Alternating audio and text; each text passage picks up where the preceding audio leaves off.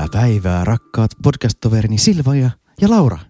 Moi. Moi, ja tästä saa kaikki päätellä, että tänään me äänetetään tätä aamulla, koska Hannu toivotti meille hyvää päivää. Kyllä, ja muutenkin kuulostan virkeältä ja sillä tavalla, että aivot jotenkin on jo toiminnassa. Ai, sulla on se. Nyt niin. On just tää. Niin, aivan. Niin, mullehan sopii paremmin näköjään se semmoinen iltaäänitys, mitä viimeksi tehtiin. Ja, juttuluisti nopeasti. Kyllä, mutta vi- eilen illalla ainakin mä seurasin Ruotsin vaaleja. Eli tästä voimme päätellä, että äänitämme tätä maanantai-iltapäivänä. Kyllä, sama juttu mulla. Seurasin sitä puoleen yöhön asti. Ja sitten se alkoi olla se tulos jo niin kuin se sitten aamullakin suurin piirtein luki.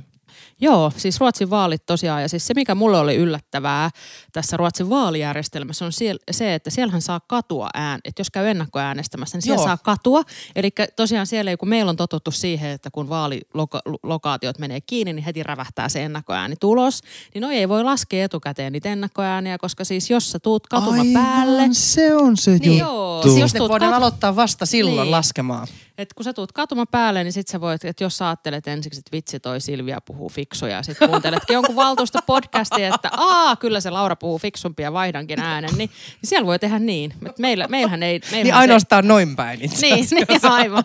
Ja toinen juttu, jota itse tietysti näin vihreänä seurasin, oli tämä neljän prosentin äänikynnys, valtakunnallinen äänikynnys ja sitten vaalipiireittäin kahdentoista prosentin äänikynnys. Ja täytyy kyllä sanoa, että kyllähän toi olisi aika hyvä ollut Suomessakin tollaisena.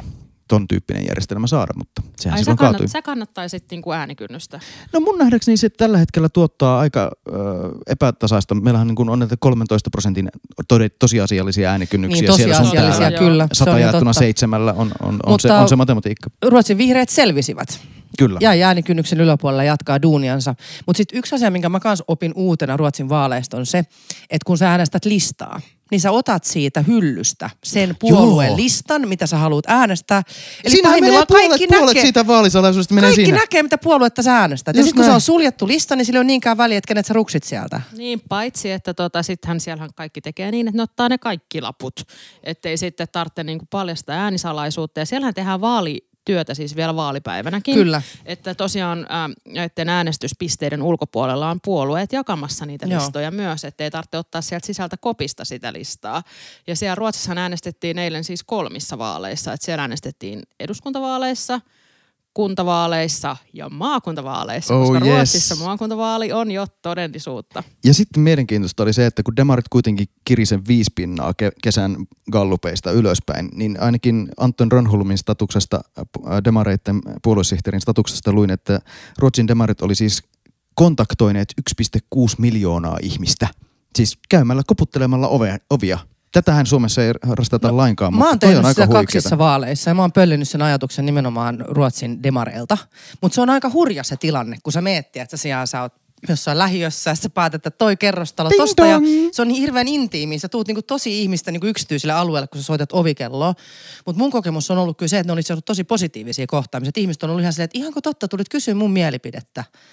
No meillä on taas, kokoomushan teki tätä kuntavaaleissa kaksituhattakaksitoista ja tota, puolueen silloinen puheenjohtaja Jyrki Katainen on sitten jälkikäteen kertonut, että olihan se aika hurjaa, että meet tuolla jossain lähiössä kerrostaloon ja siellä sitten suomalaista vastaa niinku kalsareissaan, niinku ovikelloon. Että sitten siellä on sillä, että tässä pää- pääministeri, tulin vähän nyt vaaleista, että siinä on niinku... Et siinä on tietty tämmöinen tietty tämmönen aspekti, mutta me kokeiltiin, siis kokoomus kokeili semmoistakin, että et sai tilata et jonkun tyypin. Et, ja mä itse kävin, tota, tiety, mä kävin silloin kaksituhattakaksitoista kuntavaaleissa, niin vissiin ainakin kävin muutaman kerran tällainen tilattuna. Ja se oli itse asiassa musta aika hyvä juttu. Tilaaminen on parempi. Joo, että varmaan niin kuin suurissa kaupungeissa ainakin toimii. Sitten hän oli sanonut, että joo, että haluaa jonkun ehdokkaan ja... ja et, ja tietysti, että se on niinku... Mutta et meidän no niin. podcastin voi kans tilata sit lähempänä Mutta vaaleja, nyt, jos haluaa. Joo, me voidaan tulla äänittämään meidän podcastia jonnekin. Mutta nyt saa, on, saa riittää tästä poliitikot jutustelee niin kuin omasta siitä, mitä, mikä heitä Ei, itseään kiinnostaa. Ei, kun vielä yksi kysymys Aha, teille mikä? Ruotsin vaaleista. Siis tästä blokkipolitiikasta. Että kun heillähän on siis perinteisesti vi, punavihreä blokki ja sitten porvariblokki, eli allianssi. Ja nämä on siis, koska on listavaalit, niin voidaan sitoutua jo ennen vaaleja siihen, että me tullaan tällä porukalla, jos me saadaan enemmistö, niin tekemään näin. Ja näitä asioita. Aiotko, aiotko puhua äänestäjän kuluttajan suojasta? Kyllä. Onhan se paljon parempi. Siis jos sä mietit, että jos sä mietit... Ja nyt siitä päästiin. Ei varmasti tule nimittäin niin, näiden blokkien pohjalta sitä niin, seuraava hallitus. Se, niin, niin, murtuko se blokkiajattelu murtu, murtu. nyt kokonaan vai mennäänkö tää nyt jollain no, hätäratkaisulla? Stefan Löfvenhän nyt on julistanut, että blokkiajattelu murtui, koska se on hänen ainoa keinonsa varmistaa, että hän voisi jatkaa pääministerinä. Mutta en mä nyt vielä tiedä, että et onko se nyt totaalisesti loppu. Että siellä on, et ne on tosi, siis siellä on... todella vankasti sitouduttu siihen omaan blokkiin. Mutta nythän kumpikaan näistä, siis ei porvariblokki eikä siis vasemmisto, vihervasemmistoblokki saanut, ne molemmat sai noin neljäkymmentä prosenttia äänistä, koska sitten siitä välistä vei sitten Sverigedemokraterna.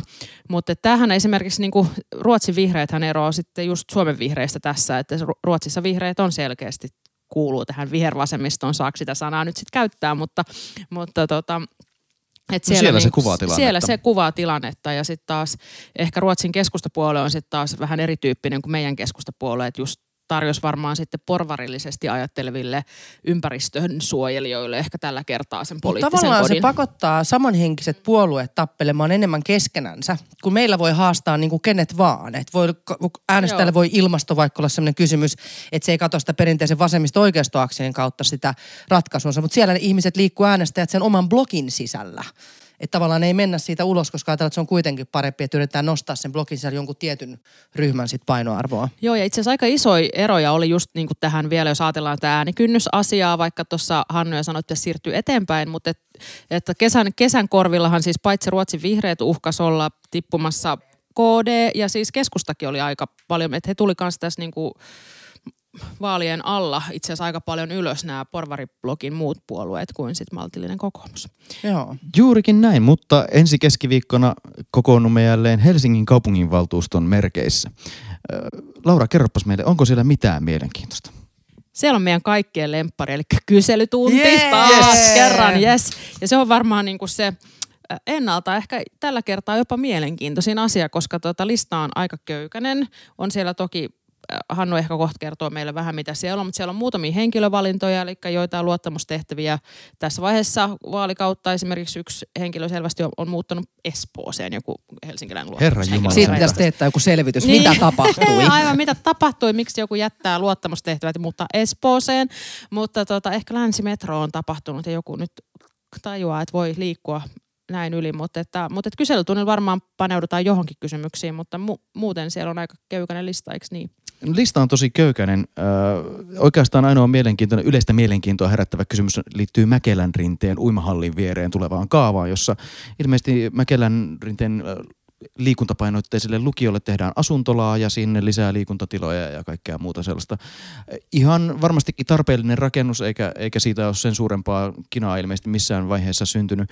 Vähän niin kuin sillai, se ei varsinaisesti luo sellaista katutilaa ja kaupunkia, se kaava tuollaisenaan, kun ehkä itse toivoisi tuossa kohdassa jo saatavan, koska sitten taas se, että millä tavalla meidän boulevardi siitä esimerkiksi jatkuu, niin voisihan siinä olla ihan jo niin kuin tavallaan siinä Mäkelänkadun pintaan asti sitä rakennusta rakennettuna, mutta annetaan mennä tällaisena nyt tällä kertaa. Tällä kertaa, joo. Ja tosiaan tässä puhutaan siis urheilukampuksesta, eli ei vaan siitä lukiosta, että siellähän kuitenkin kaikkien rakastama uimahallikin on ja, ja näin, että, että tavallaan se on entistä enemmän sitten tämmöinen urheilukeskittymä itäisessä kantakaupungissa. On, ja nyt kun saadaan se jotakin keskusteluakin herättänyt Vallila-Laakson ratikkayhteys, niin sitten se uimahalli on vielä paremmin saavutettavissa. No sanas muuta. Kyllä.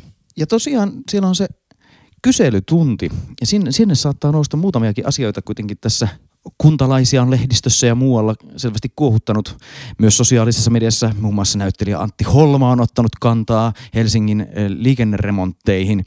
Ää, mitäs uskotte, nouseeko tämä nyt sitten keskiviikkona aiheeksi? No ihan varmasti nousee. Nämä Helsingin katutyöt on semmoinen asia, mikä nousee mun mielestä joka syksy aina kyselytunnille, koska kesällä niitä tietysti tehdään näitä katutöitä paljon. Ja nyt itsekin siinä Mannerheimintien varrella asuvana, niin täytyy sanoa, että onhan se ollut melko moista meillä siellä Töölössä päin, että kun se Mäkelinin katu on ollut auki ja, ja, tota, ja nyt tosiaan Manskulon ää, ratikkakiskot poikki, eli se, se tota, sitä myös ää, hidastuttaa. Niin varmasti tästä taas kysytään, että missä järjestyksessä näitä töitä oikein tehdään ja tehdäänkö niitä ikinä. Ja tässä kohtaa mä niin kuin todella toivoisin, että rakkaat valtuutetut, myös ne, jotka sosiaalisessa mediassa ottavat erittäin voimallisesti kantaa siihen, että koskaan ei pitäisi katuja avata ja erityisesti ei koskaan pitäisi rakentaa pyöräkaistoja, koska niiden rakentaminen vie vähintään kolme vuotta per kadunpätkä, ää, tutustuivat sellaiseen dokumenttiin kuin Yhteinen kunnallistekninen työmaa, joka on ehkä mielenkiintoisimman kuuloinen dokumentti koskaan. Oli jo kauheeta, kamala otsikko jo. Tai jos teillä on unettomuutta, niin se voi auttaa myös siihen. Joo, mä voin ruveta lukemaan sitä. Mä voin, mä voin lukea koko yhteis- tämän, niin kuin Yhteisen kunnallisteknisen työmaan hitaalla äänellä nauhalle. Erikoisvaltuusto podcast jakso. Sopia osapuolina toimivat Helsingin kaupunki, Helen Oy, Helen sähköverkko Oy, Helsingin seudun ympäristöpalvelut, Juha, kuntayhtymä, no, nyt lopetan. Elisa Oy, D N A Oy, mitä se kertoo? Telia Sonera Finland Oy, no, Auriskaasun niin, jakelu Oy sekä Sinia Cloud Oy. Nämä kaikki edellä mainitut tahot siis ovat yhdessä tehneet sopimuksen siitä, että millä tavalla katua rempataan. Ja silloin kun katu, katu avataan, niin näihin kaikkiin otetaan yhteyttä, onko heillä intressejä. Et sitten tehdään kerralla ne kaikki rempat siellä. Ja vaikka se katuremppa sitten kestää vähän pitempään, kuten esimerkiksi Mek- Meklulla se remppa nyt kokonaisuudessaan kaksi vuotta, niin se kokonaisaika, mikä sitten niin kuin siihen rempan sen sijaan, että joka ikinen kerta, kun se pitäisi niin joku putki sieltä vaihtaa, niin on, on selvästi vähäisempiä. Tämä on ihan, tämä säästää rahaa, aikaa ja tämä on ihan älyttömän hyvä juttu. Ja tällä tavalla nämä pitää tehdä, vaikka se katko sitten on. Mä oon itse itse esimerkiksi Mäkelinin kadun kohdalla miettinyt sitä, että helpottaisiko se sitä, sekä sitä työtä, että sitten loppujen lopuksi se tekisi sen remontin myös selvemmäksi. Että pistettäisiin se niin kuin kerta kaikkiaan poikki. Että se olisi vaan se kadunpätkä, olisi sitten kokonaan poikki. Ohjataan liikenne niin kuin muita reittejä. Kerralla tehdä niin kuin suuremmalla volyymilla. Suuremmalla volyymilla ja niiden, niiden kiertoteen reittien rakentamiseen menee sitten niin kuin kuitenkin kai aika paljon rahaa aikaa. Kai se on kyse vähän siitä, että missä semmoinen sijaitsee, että onko järkevät niin kuin korvaavat reitit niin kuin mahdollisia. Tuossa Meklussa se mä en ihan ymmärrä, niin, mihin siihen saisi sitten semmoista korvaavaa. Rinnakkais, rinnakkaisväyliltä. Niin, rinnakkaisväyliltä ehkä, mutta toisaalta... Joo, mutta toi voisi olla yksi vaihtoehto, että sit, et sovittaisi, että se on nyt kokonaan kiinni. Mutta tästä Meklusta mun täytyy sanoa, että semmoinen juttu, että tuolla Töölössä, meillä Töölössä, niin tota, siellä on nyt sitten käynnistynyt jo Me- Mäkelinin kadun katujuhlien suunnittelut. Eli sitten kun remppa on valmis, niin ensi keväänä tota, tehdään... Sitten pistetään katupoikki juhlia varten. Just näin, nimenomaan juhlia varten katupoikki. Koko paikat remonttiin. Koko kaikki paikat remonttiin. Siellä suunnitellaan, että olisi semmoinen pitkä yhteinen pöytä. Oi, niin kuin ihanaa. Oi, no, sehän olisi ihanaa. Joo, ja siinä on mukana nyt hei yksi näistä stadiluotseista, jotka on osa tätä meidän uutta toimivampaa kaupunkia mukana tässä suunnittelussa. Ja, ja tota, hirveä pöhinä päällä jo, vaikka remontin valmistuminen vielä on jossain. Mutta rakkaat etänpäin. Podcastin kuuntelijat ja kuntalaiset sekä kanssapoliitikot, jotka toivottavasti kuuntelette, Yhteinen kunnallistekninen työmaa. Googlatkaa. Mistäs kaikesta muusta on keskusteltu? Niin. No sit hei, kyselytunnilla varmaan mä luulisin, että vois, vois saattaa nousta esiin nämä säästöt, joista kuhistaan jo. Helsingin uutisetkin uutisoi, että näin pitkiä leikkauslistoja Helsingin politiikoilla on edessä. Vasemmistoliiton valtuutettu Sami Muttilainen todellakin toimi tämmöisenä niin kuin poliitikko-vigilantena ja nosti tämän epäkohdan esille, että nyt on kaupunki leikkaamassa kulttuurista ja nuorisolta näin paljon. Onko nyt ihan oikeasti käymässä näin? Niin nythän meillä on siis ensimmäinen virkatyönä tehty esitys, jossa sitten toimialat ovat myös kertoneet poliitikkojen toiveesta, että jos raamiin pannaan tämä, mitä jää silloin raamin ulkopuolelle, mitä mä itse pidän itse hirveän hyvänä tapana, että nyt me ei vaan niin kuin tapella miljoonista, mikä ei välttämättä sano kaupunkilaiselle kauheasti, että mitä viidellä miljoonalla saa esimerkiksi varhaiskasvatuksessa tai kaupunkitoimialalla. Että puhutaan niinku hankkeista, että mitä voitaisiin viivästyttää ja muuta. Se tuo vähän niinku mun mielestä syvällisempää perspektiiviä siihen, mutta tämähän nyt on vasta ensimmäinen pohja. Ja seuraavaksi pormestari antaa oman näkemyksensä. Ja sen jälkeen me poliitikot päästään käymään neuvotteluja siitä, että tuodaanko johonkin lisäpanostuksia. Onhan se selvää, että, että me tarvitaan lisäpanostuksia. Että onhan se haasteellinen tällaisenään se pohja, että onhan se nyt totta. On ja tosiaan taloustilanne on myös hiukan niinku parempi kuin mitä ennakoitiin. Että kyllä tässä niinku... Nähdäkseni saako tätä sanaa, Laura, käyttää tämmöisessä kokoomuksen eduskuntaryhmän tiloissa, missä äänitämme tätä jakovaraa, niin kuin pitäisi kyllä olla Helsingillä tänä syksynä. Mutta kato, noin mielestäni... kuulee sen aina väärin, noin kokoomuksella, että kuulee, että sä oot sanonut jakovaara. Tietysti, ainahan se on aina jakovaara, mutta, se on, mutta tästähän me on, me on puhuttu ennenkin, että kun ikäluokat kasvaa ja muuta, niin, niin esimerkiksi taas tuolla kasvatuksen ja koulutuksen puolella on myös tehty listaa siitä, että miten tämä saataisiin sovitettua raamiin. Ja, ja toisaalta mun mielestä siellä on ihan hyviä ehdotuksia, että, että siellä on, on toimiala ehdottanut esimerkiksi sitä, että leikattaisiin yli kaksivuotiaalta tätä Helsingin lisää, kotihoidon tukea Helsingin lisää, ja itsehän kannatan sitä, koska mä oon sitä mieltä, että siinä vaiheessa sit voisi ehkä jo enemmän mennä se varhaiskasvatuksen palveluihin, niin kuin päiväkoteihin ja näin, että tavallaan se kotihoidon tuen Ö, tukeminen vielä sen päälle, mitä, va, mitä valtiosta tukee, niin mä en ole ihan varma, että onko se sitten sit tämmöistä hyvää feminististä politiikkaa, mitä mun mielestä Helsingissä on muuten harjoitettu. Mä olisin taipuvainen ajattelemaan samalla tavalla tästä kuin Laura, mutta ylipäätänsä nostit niinku ton vakan ja opetuksen, niin se on siis, jo, se on asioille pitää tehdä jotain. Mä oon nyt sattuneesta syystä ympäristölupajaoston puheenjohtajana ollut yhden päiväkotipaviljongin kanssa tekemisissä. Ja mä en ole koskaan sitä kaskopuolta silleen työstänyt. Mä oon aina ollut kaupunki ympäristöpuolella Helsingin politiikassa. Ja se on aivan crazy. Meillä on siis pysyvä kolmen, kuudensadan paikan vaje, jossa on meillä nyt varhaiskasvatuksessa. Ja niitä lapsia tulee koko ajan lisää. Ja meillä on koulu kouluista pulaa, meillä on paikoista pulaa, kun meillä on sisäilmaongelmia, me etsitään väistötiloja. Se on ihan kestämätön se tilanne. Miten ihmeessä ei pystytä paremmin ennustamaan, mikä on la- lasten tuleva määrä?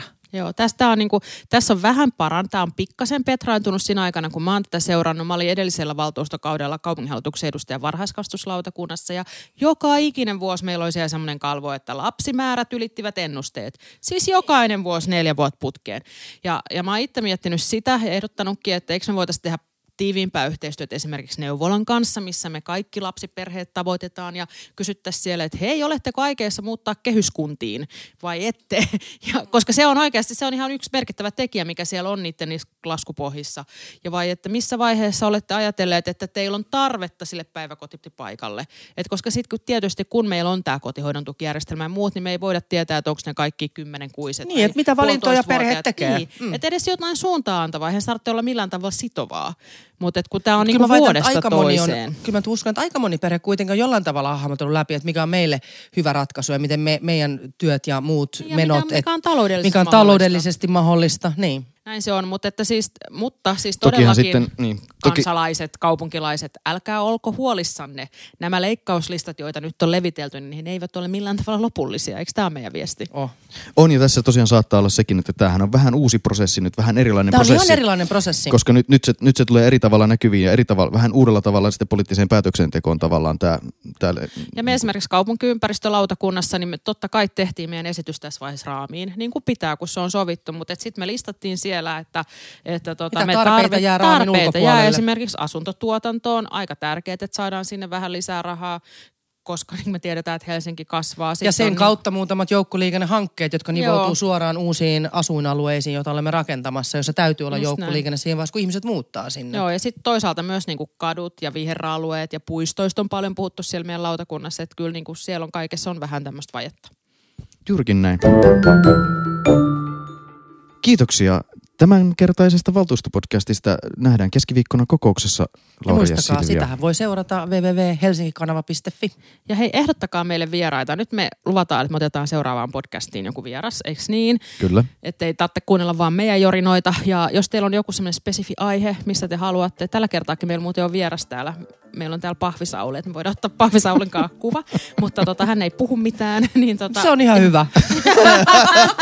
Niin otetaan joku ihan oikea vieras seuraavaan podcastiin. Ja sitten sit mulla oli vähän semmoinen ajatus, että me voitaisiin tehdä jotain vierailuja jonnekin. Mä haluaisin esimerkiksi käydä siellä Esplan- Esplanadin alla olevassa suuressa kylmä, siinä kaukokylmä semmoisessa säiliössä, mikä siellä nyt on. Kannatan. Kannatetaan. Me lähdetään kaikille vierailuille, ettei vaan toi Silvia, kun Silvia käy vaan niin sen kirjastovierailulla, mistä me ollaan edelleen Hannunkaan kateellisia. No, no oliko sillä edes kivaa? Ai Iflassa? Niin. No olihan se nyt mielenkiintoista. Ajatelkaa kaikilta mantereilta niin kuin kirjastoja, kirjastoseuroja, kirjastotyöntekijöitä. Ja kyllä mä niin kuin tajusin, että Suomella on paljon annettavaa tohon skeneen. Ja oli aika siellä ylpeillä pysty esittelemään keskustakirjastoja. Ja oli lämmintä. Ja oli hyvää ruokaa. No joo. No, joo, no niin. Mä nyt töiltä kerkesin. Töiltä kerkesit, joo. Mut hei, tykätkää meidän sivusta Facebookissa ja kertokaa kavereille kanssa. Yes. Yes. Moi moi.